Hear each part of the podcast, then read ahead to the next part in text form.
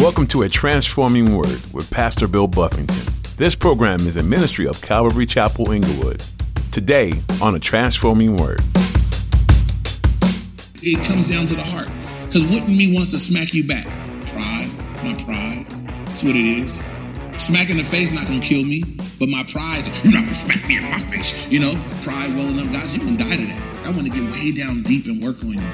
And for some of us, if we're in that process where God is getting down in there. Sometimes what He's got to do to get down in there, and I want you to listen because I believe this is true for some people here today, is God uses some people in your life to reveal to you what's in you. When you spend more and more time in God's Word, the things that God doesn't want in your life will start to surface. You might feel conviction in His Word, or He might send someone into your life to make you aware of something that needs to change.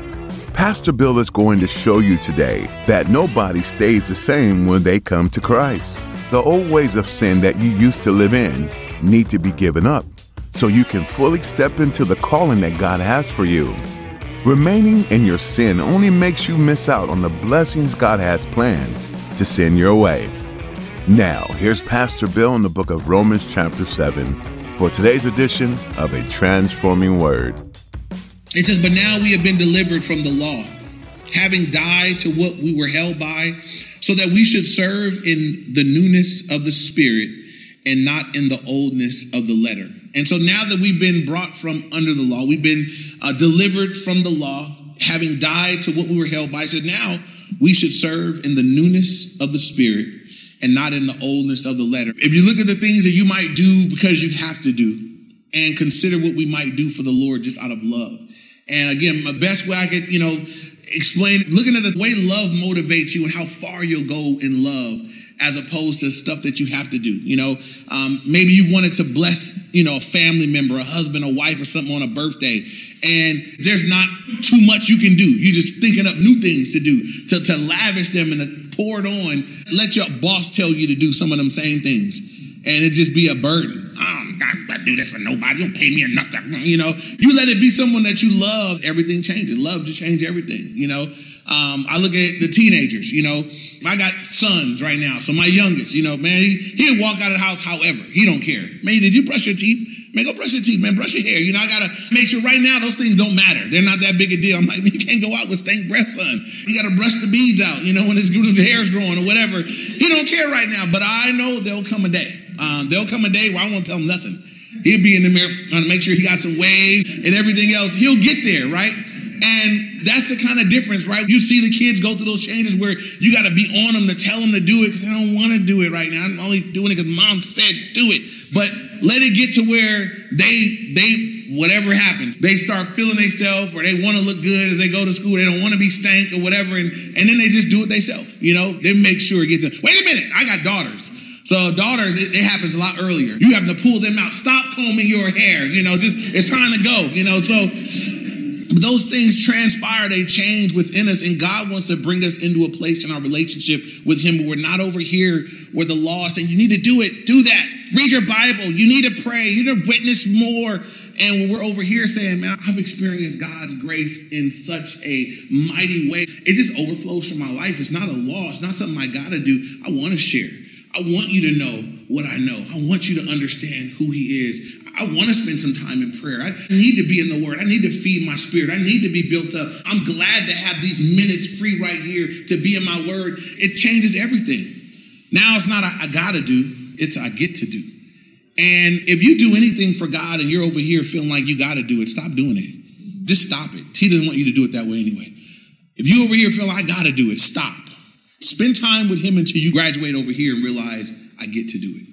I encourage parents, be careful, you know, about we want to encourage our kids and teach them and train them and everything else. But I believe when it comes to things in terms of serving God, I hate to see parents make a kid serve because, you know, you can make a kid clean the room. That's the house. That's you're going to do your part over here. But don't make a kid serve God begrudgingly. Let them grow to a place where they want to do something for the Lord. Because if you start them off over here, it's like you're pouring in a little bit of legalism. And sometimes us parents do that because we feel good to see them serving, but you want to see them serving the right way. Um, and so if they're not ready yet, If their hearts are not in the right place yet, then don't worry about what they're doing. Worry about getting them, growing them to a place where their hearts are ready to do it. I hate to see kids that have been made and it's I gotta, you know, my mom said I gotta do this. So they be at the church serving, doing things that they gotta do. We all want to get over here where it's a joy. I'm blessed with the opportunity to be able to do this for the Lord. Amen. Look at verse seven. It says, What shall we say then? Is the law sin? Certainly not. On the contrary, I would not have known sin except through the law. For I would not have known covetousness unless the law had said, You shall not covet. And so he says here, what is the law? Is the law wrong? Is the law sin? He says, no, no, no, no, no, don't, don't, don't misunderstand it. The law helps me understand where I stand with certain things. And he points out one of the laws, covetousness. And this is one of the laws that is referred to as an under the skin kind of law. A lot of the laws are external, you know, don't murder, uh, don't steal, don't do this. But covetousness, you know, I can look at someone and say, they stole, they murdered, you know, they lied, but I can't look at you and say, you coveted. It's happening underneath. And this is what Jesus does in the Gospels in the New Testament. He takes the law. Now, some people think, well, if I'm free from the law and I got this new relationship with the Lord, now I can just go but wow. Understand this, that as we walk with God, the law is not, you know, legal or spiritual. It's actually on a deeper level. In the old covenant, under the Old Testament law, God just said, don't murder. Uh, which most of us can say, I've never murdered anybody. That's what most people like to start at. I'm a good person. I haven't murdered nobody, you know. But we get to the New Testament, Jesus says, look, if you hated somebody, you murdered them in your heart. Oh, man. Now who's guilty now? Don't raise your hands, right? you come over here and someone say, I never committed adultery.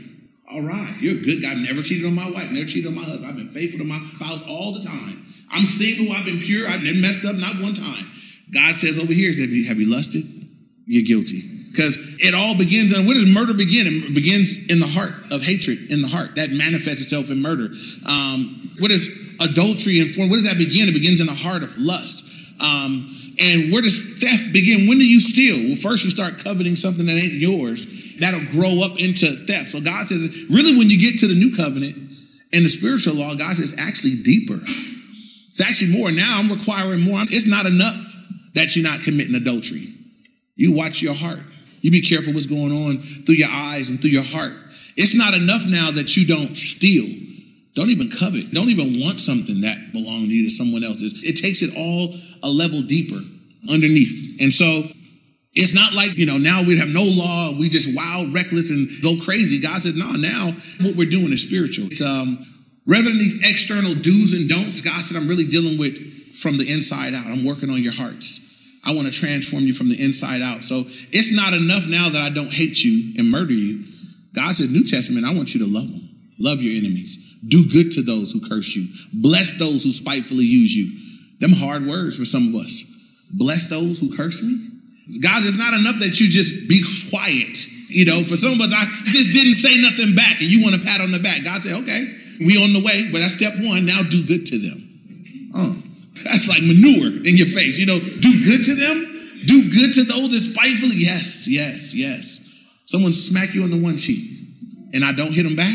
I'm already celebrating that one. You know, if you slap me in the face and I don't sock you in yours, I'm already saying, God, I'm, I'm a new man. The Lord have done a work in me, a mighty, mighty work. But God says, no, turn the other one. Not just don't hit him back, turn the other I mean, this is deeper. The spiritual law is deeper. It comes down to the heart. Because wouldn't me wants to smack you back? Pride, my pride. That's what it is. Smack in the face not gonna kill me, but my pride, you're not gonna smack me in my face. You know, pride well enough, guys, you're gonna die to that. I want to get way down deep and work on you. And for some of us, we're in that process where God is getting down in there. Sometimes what He's got to do to get down in there, and I want you to listen, I believe this is true for some people here today, is God uses some people in your life to reveal to you what's in you. God will use some difficult people to draw out some really ugly stuff out of you so you can see what's in you. You're focusing on these really ugly people that are drawing it out. God wants you to start looking at what's coming out because only what's in can come out. That's it. Only what's in you can come out of you. And you can get your eyes off of them who drew it out and sit over here for a minute and say, okay, but it's in me. This is in me, right? Um, can you draw cuss words out of me if that's not in me? Nope. You can't, right? But if you do the right thing and you I get some words start dropping, that's in me. right? I can't say, well, they, they made me do it. No, no, no, that was in there. That was in there. If I squeeze your toothpaste, only what's in there comes out. And so sometimes God is using people. In my life, this has been true many, many times. At every stage of my walk with God, it's been true. Even when I think I'm doing awesome, even when I think I'm doing great, God will use someone to draw out something to show me not as great as I thought I was. I shared with you guys about the situation with my son's dog. I've seen the guy three times now, and I stumble every time, but I haven't done it. But I had a guy, some of you guys know we were in the midst of moving, and um, a guy was boarding my German Shepherd, and he basically used my dog as a guard dog. He was he basically taking money from me to board him, and then receiving money from someone else to use him as a guard dog. And he got three dogs, got poisoned and killed. My dog was one of them. By the time I got this information, uh, this is me and my son's dog. I was tough for me, but when I told my son, my son don't know, my son rarely cry, and the tears just start going. I mean, murder was in my heart. I was like, you made my son, you did this to my son. It felt justifiable at that point. You did this to my son. I, mm. The guy had went to jail for something else, so I couldn't get in contact with him. Uh, I think the Lord put him in jail so y'all can still have a pastor. So time he got out of jail, um, and I got him on the phone a couple times. He ran me places where the dog wasn't. Uh, one place I was set up with some guys and all kind of little stuff. So I'm trying to let it go. Um, Lord said, let it go. And I get a call from somebody who said, hey, I see the guy at the park. I was like, where? I'm right down the street. So I goes to the park, you know, and I get there and God's like, my buddy Ray, my buddy from Jersey, is my accountability. I called him up. So I at least got to go confront the guy, you know. And so I had to leave my phone in my top pocket, you know, and let him know. And we prayed, and I went over there, and not pretty much, you know, the guys lied, blah, blah, blah, blah, blah. He's smooth talking, and, and I walk away, and God said, You got to let it go. You're not getting the dog back. Dog gone. You can't fight him. You can't go beat him up because you're pastor. You can't be a striker. You know, it's like, but God, I got to something. There's got to be something I can do. He said, Yeah, you can just let it go. Get your son another puppy and be gone with it. And so I let it go.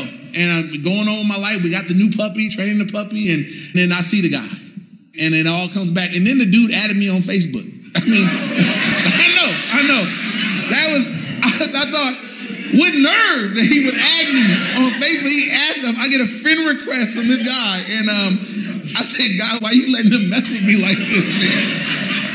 So, anyway, as holy as I want to think I am, I would be lying if I didn't tell y'all I had some sinful thoughts. And more than once, I started moving in a direction, and the Lord was like, What are you going there for? Just turn around. I've been going to the parks.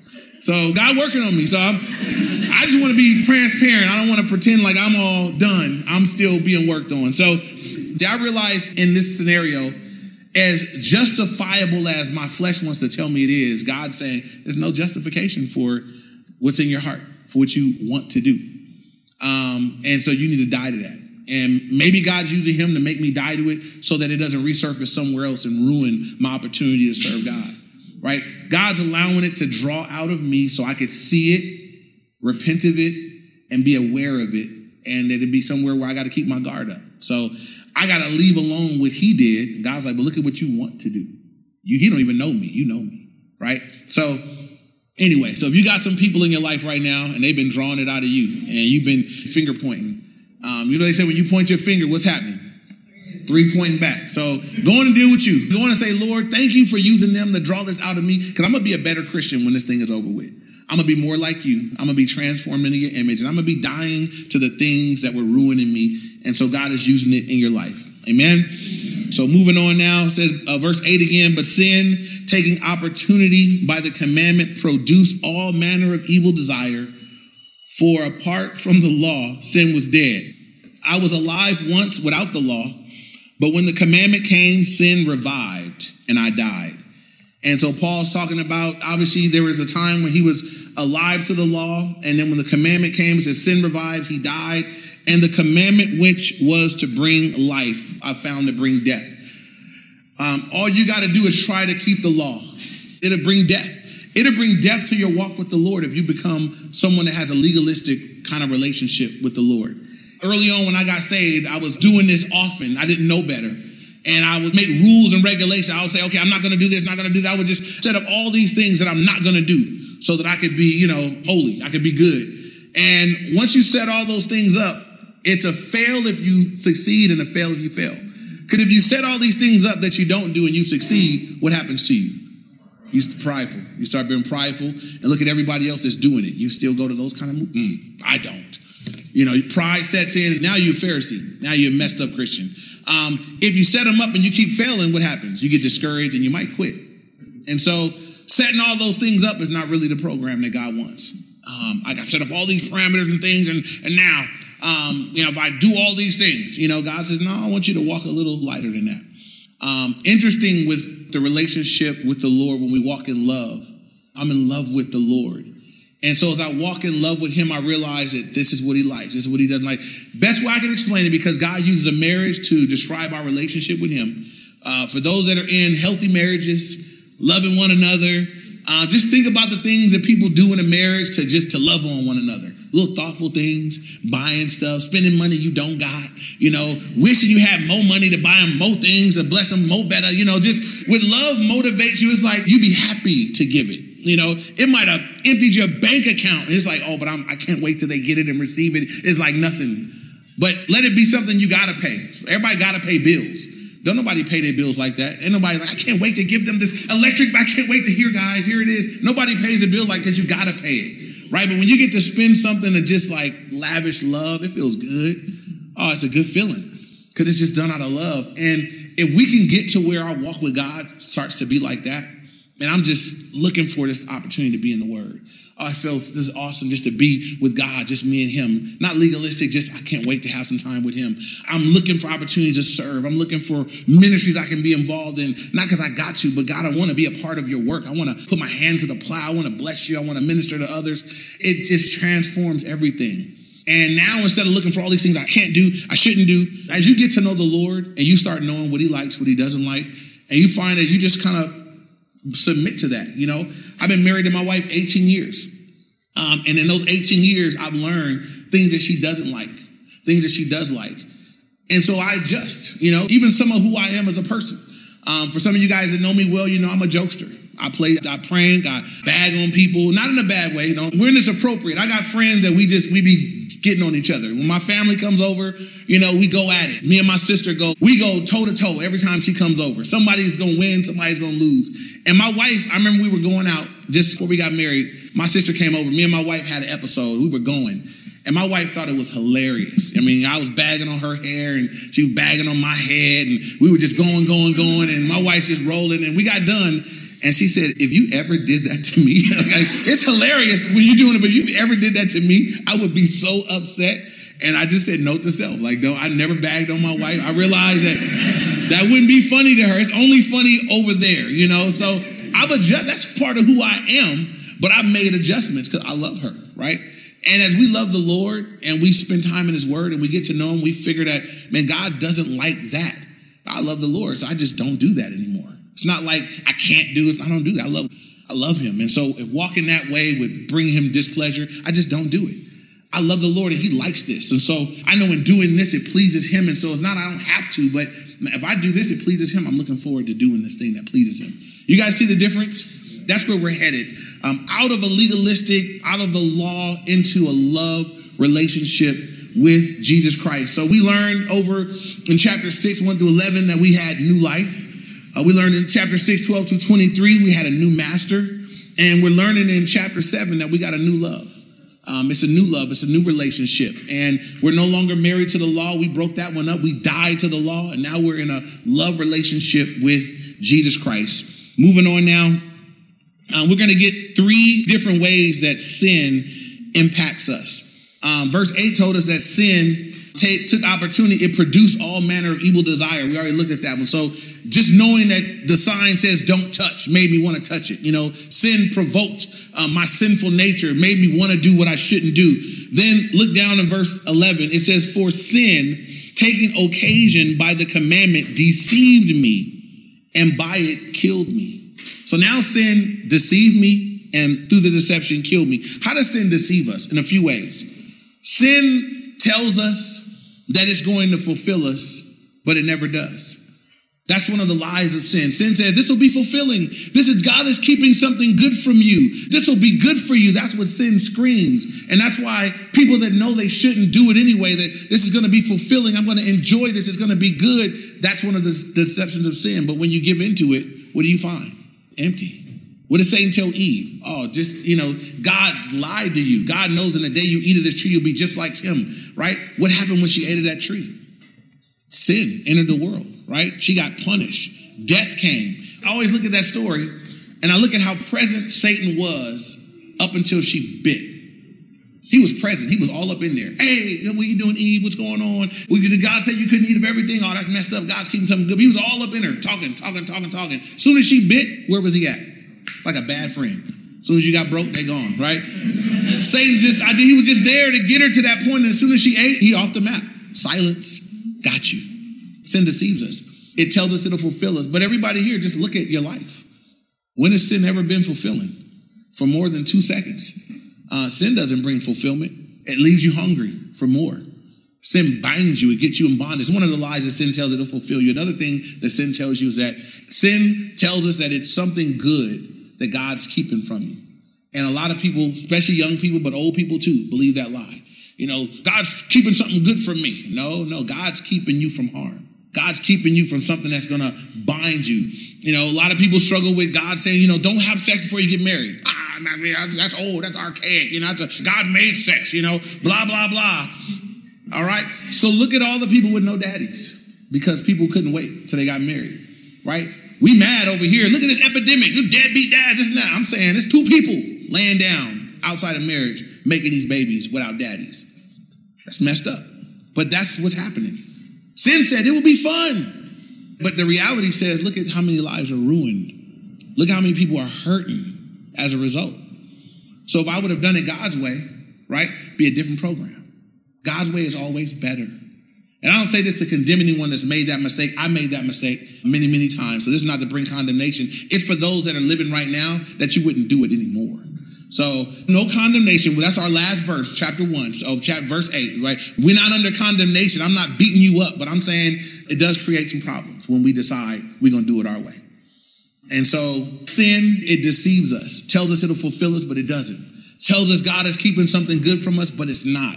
Um, sin brings deception, and then it says ultimately kills us, right? Sin ultimately brings forth death. That's what sin brings. Sin brings death. It'll bring death, physical death. Sin will bring death to your calling, death to your dreams, death to what God would have done with your life. Sin brings death. That's what it ultimately brings. You follow someone that's going off in sin and it ends in death. I look at Samson's life. I like the warrior folk in the Bible. And so I look at Samson, I'm like, man, I look at Samson and from the very beginning, God said he was going to begin to deliver Israel from the Philistines. And I'm like, why he just gonna begin? But then I look at his life. It says Samson was a he man, and even though God used him, I look at like how much he was used to do in his lifetime and wonder how much more he would have done had he not had that issue. These foreign women, these pagan women. Basically, he lost everything behind a woman.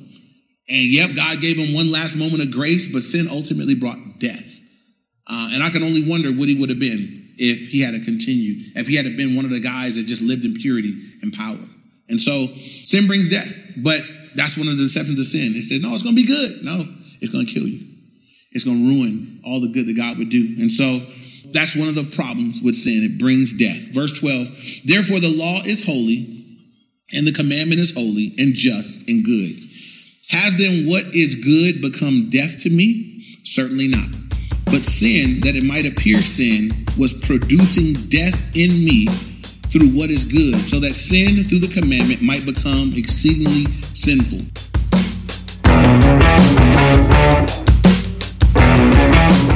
You've been listening to Pastor Bill Buffington on a transforming word as he works his way through the book of Romans. The Apostle Paul dove into the mysteries of faith in this letter to the church in Rome, drawing on a rich history found in the Old Testament.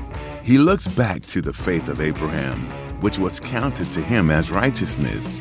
This is what he had to say about the patriarch in chapter 4, verses 20 to 21.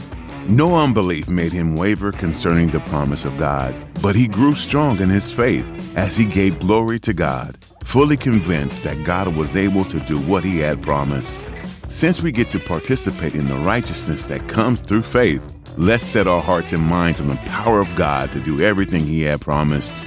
We're so glad you decided to spend your time with us today. There's so much more that Paul gave us through the letter to the Romans, from deep theology to practical instructions on how to live. You won't want to miss a message, and we've made it easy for you to stay connected through Facebook, Instagram, or YouTube. But we also have a free mobile app with access to our messages. To find out, head over to calvaryinglewood.org. Once again, that's calvaryinglewood.org. Look under the Media tab to find a plethora of messages in our mobile app. While you're on the website, take a look around. We have a lot more available to you, including a daily Bible reading plan. Well, we're out of time for today, but we'll see you here next time where we will again bring you a transforming word.